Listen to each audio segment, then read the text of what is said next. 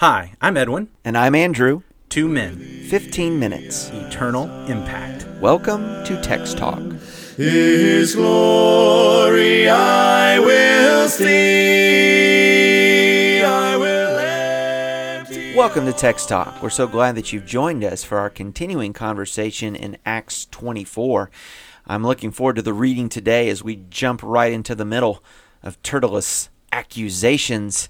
Edwin, what is our text for today? We're going to be reading from Acts chapter 24, beginning at verse 5. We're going to read all the way through Paul's defense to verse 21. So I am going to be starting with Tertullus. In the middle of his speech. We'll be right in the middle of his speech. Okay. For we have found this man a plague, one who stirs up riots among all the Jews throughout the world and is a ringleader of the sect of the Nazarenes. He even tried to profane the temple, but we seized him. By examining him yourself, you will be able to find out from him about everything of which we accuse him. The Jews also joined in the charge, affirming that all these things were so. And when the governor had nodded to him to speak, Paul replied, "Knowing that for many years you have been a judge over this nation, I cheerfully make my defense. You can verify that it is not more than 12 days since I went up to worship in Jerusalem, and they did not find me disputing with anyone or stirring up a crowd, either in the temple or in the synagogues or in the city. Neither can they prove to you what they now bring up against me. But this I confess to you, that according to the way which they call a sect, I worship the God of our fathers, believing everything laid down by the law and written in the prophets, having a hope in God, which these men themselves accept. And there will be a resurrection of both the just and the unjust. So I always take pains to have a clear conscience toward both God and man. Now, after several years, I came to bring alms to my nation and to present offerings. While I was doing this, they found me purified in the temple, without any crowd or tumult. But some Jews from Asia, they ought to be here before you to make an accusation, should they have anything against me. Or else let these men themselves say what wrongdoing they have found when I stood before the council. Other than this one thing that I cried out while standing among them, it is with respect to the resurrection of the dead that I am on trial before you this day." The Apostle Paul speaks very well in his own defense, wouldn't you agree? Yes, I couldn't help as I was reading through that to think in our own modern day and age about you have the right to an attorney. Yeah. And Paul didn't get that. He defended himself.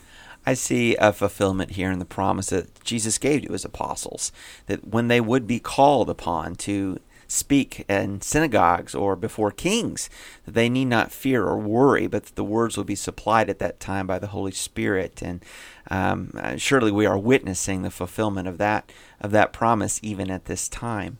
So one of the things that I guess jumps out at me, and I appreciate the reading very well, is that you're giving the accusations, or we get into the reading with the accusations of Tertullus, or a.k.a. Tertullus, that he's a plague, that he's a rabble rouser, he's starting riots everywhere he goes. And Paul just succinctly, point by point, disputes every single charge, and then at the end says, hey, if there's anything to this, where's the witnesses? Why don't they come forward? You know, if I started a riot, then let the Jews from Asia tell what problem there was. If there was some awful thing I did in the council, let's hear about that. Because everything he says is just a bunch of name-calling. It's almost like, will the real Paul please stand up? Well, as we pointed out yesterday, false accusations abound when you're teaching the truth, when you're living the gospel, when you're teaching the gospel. It is not something that produces a lot of goodwill with the people who want to reject the gospel. But on the flip side, so yesterday we had this presentation that just talked about the fact that if people aren't angry at us, if they're not getting upset at us, maybe we're not doing it right. But that can lead to a wrong-headed idea that I'm supposed to go out and purposefully be doing things to get people mad at me and angry at me. And we don't find Paul doing that. We don't find Paul out disputing with people. We don't find Paul out stirring up trouble. We don't find Paul out causing riots. In fact, while there were some riots that surrounded Paul when he was on his missionary journeys, Paul didn't start any of the riots. No. It was always the opponents that started them. We don't actually find Paul disputing We do find Paul reasoning. We find Paul debating, and I often make a distinction between a dispute and a debate, or a dispute and a reasoning. A dispute is when I'm trying to prove I'm right. Debate or reasoning is when together we're trying to figure out what's right. Maybe a fine line. Sometimes debates and reasoning turn into disputing, but I think those are the differences. It's one thing to be in an argument that's just about me trying to prove me right. It's another thing for you and I to be going back and forth, because we are together as we challenge one another, trying to get to what is right. That's what we find Paul doing. And I appreciate that so much. I think that nuance of thought, I know sometimes depending on which translation you're reading, you will find a word in one translation rendered reasoned, in another place it's rendered dispute. And so sometimes in English, the translators view those interchangeably. But you know, to what purpose, to what end goal? The Apostle Paul was not trying to capture, self-aggrandizement or put others down. He is declaring that Jesus is the Christ, died for our sins, rose again, that there is the way. All right, this movement of disciples following Jesus Christ, a church, and that's what he's a champion of. And that's the message that got the pushback and stirred up the persecution. When I'm reading here, or as you read so well for us, Paul making his statement and the contrast here that, no, he was not acting out of line, and yet here he is suffering reviling and persecution. I think about the passage in 1 Peter. I think about that instruction the Holy Spirit gives in 1 Peter chapter 3 and verse 13, where Peter wrote to the saints, "And who is he who will harm you if you become followers of what is good? But even if you should suffer for righteousness' sake, you are blessed, and do not be afraid of their threats, nor be troubled."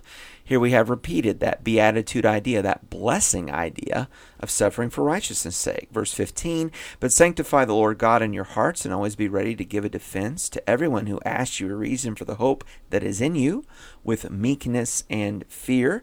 Boy, that's the Apostle Paul right here, isn't it? This man is on trial, giving his defense, giving his reason.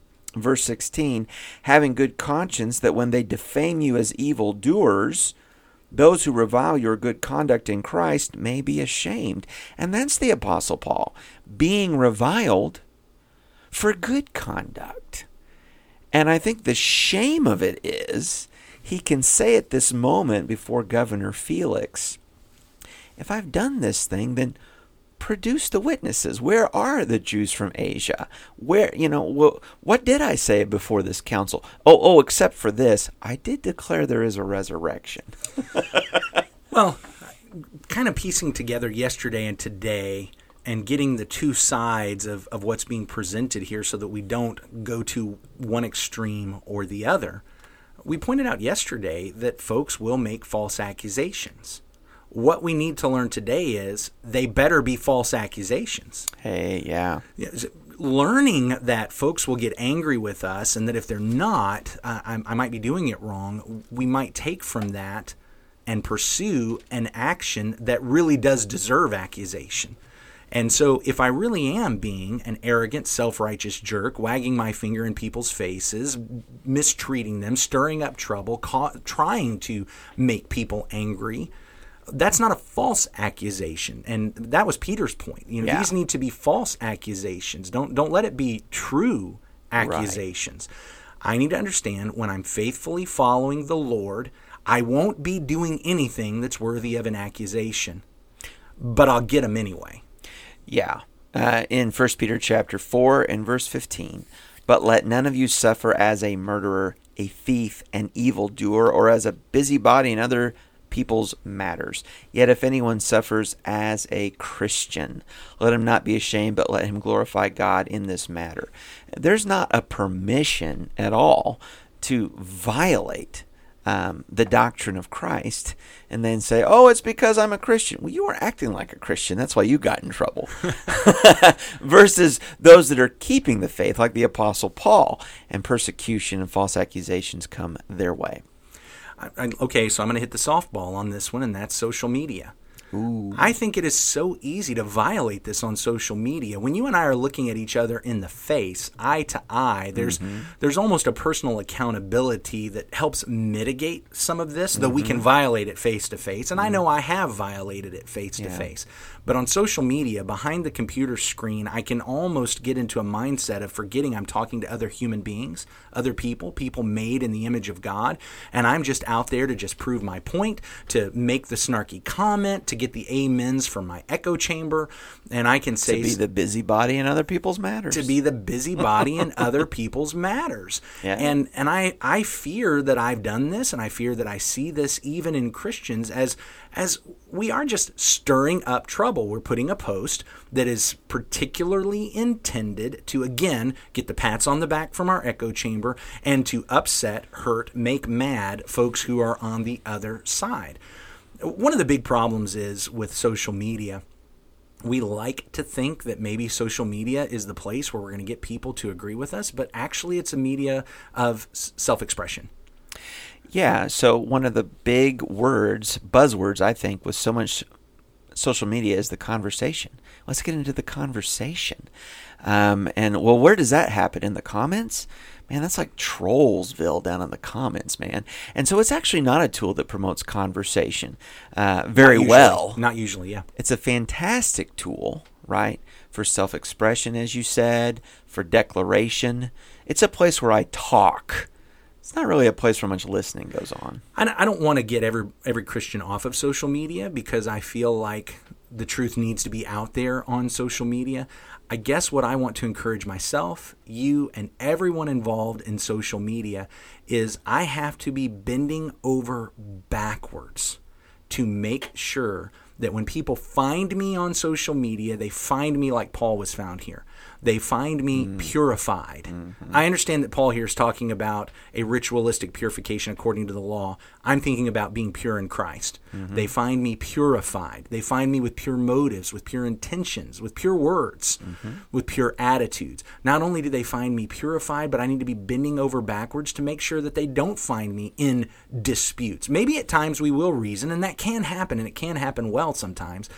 But I need to understand that the medium itself is really opposed to that, which makes it much harder. That means I have to be working even more intently to make sure I'm above board and glorifying God when I am on social media. Mm-hmm. It's not just social media, though. It's in my preaching. It's in my teaching. It's in one-on-one. It's face-to-face. But we need to be found like Paul is found. We're still going to get false accusations, but they need to be false accusations. False. Absolutely. Appreciate so much the conversation that we've been having about Acts chapter 24 today. We'd love to know your thoughts, reading Acts 24 along with us, or maybe some other things that you're coming across in the Scriptures. Send us an email, texttalk@ChristiansMeetHere.org, texttalk@ChristiansMeetHere.org. Before we sign off, let's have prayer. Edwin? God in heaven, thank you so much for being with us. Thank you for holding our hand as we face the false accusations of those who are in the world around us. And Father, strengthen us by the grace of your Son Jesus and the power of your Holy Spirit that we will be found as Paul was found, that we will be found purified, that we will be found not disputing or stirring up trouble, but that we will be found worshiping, honoring, and glorifying you. We understand that folks will still falsely accuse us, and we need your strength. But in those moments, we rejoice, knowing that's what happened to Paul, knowing that's what happened to your Son Jesus, knowing that's what happened to all the faithful prophets before them. May we continue on in that. May we not back away from it because of false accusations, but may we neither pursue people being angry at us as if that's the method either. Help us, Father, to walk that line of glorifying you and people reacting however they're going to react. May we hold on to you. Be with us, preserve us, strengthen us. We love you so much, Father. Thank you for loving us first. Through your Son, Jesus, we pray. Amen. Amen. Thanks for talking about the text with us today. I'm Edwin Crozier, and I'd like to invite you to join the Christians Who Meet on Livingston Avenue this Sunday for our Bible classes and worship. You can find out more at ChristiansMeetHere.org. Check out our daily written devotional that goes along with today's episode. You can find a link for it in our show notes.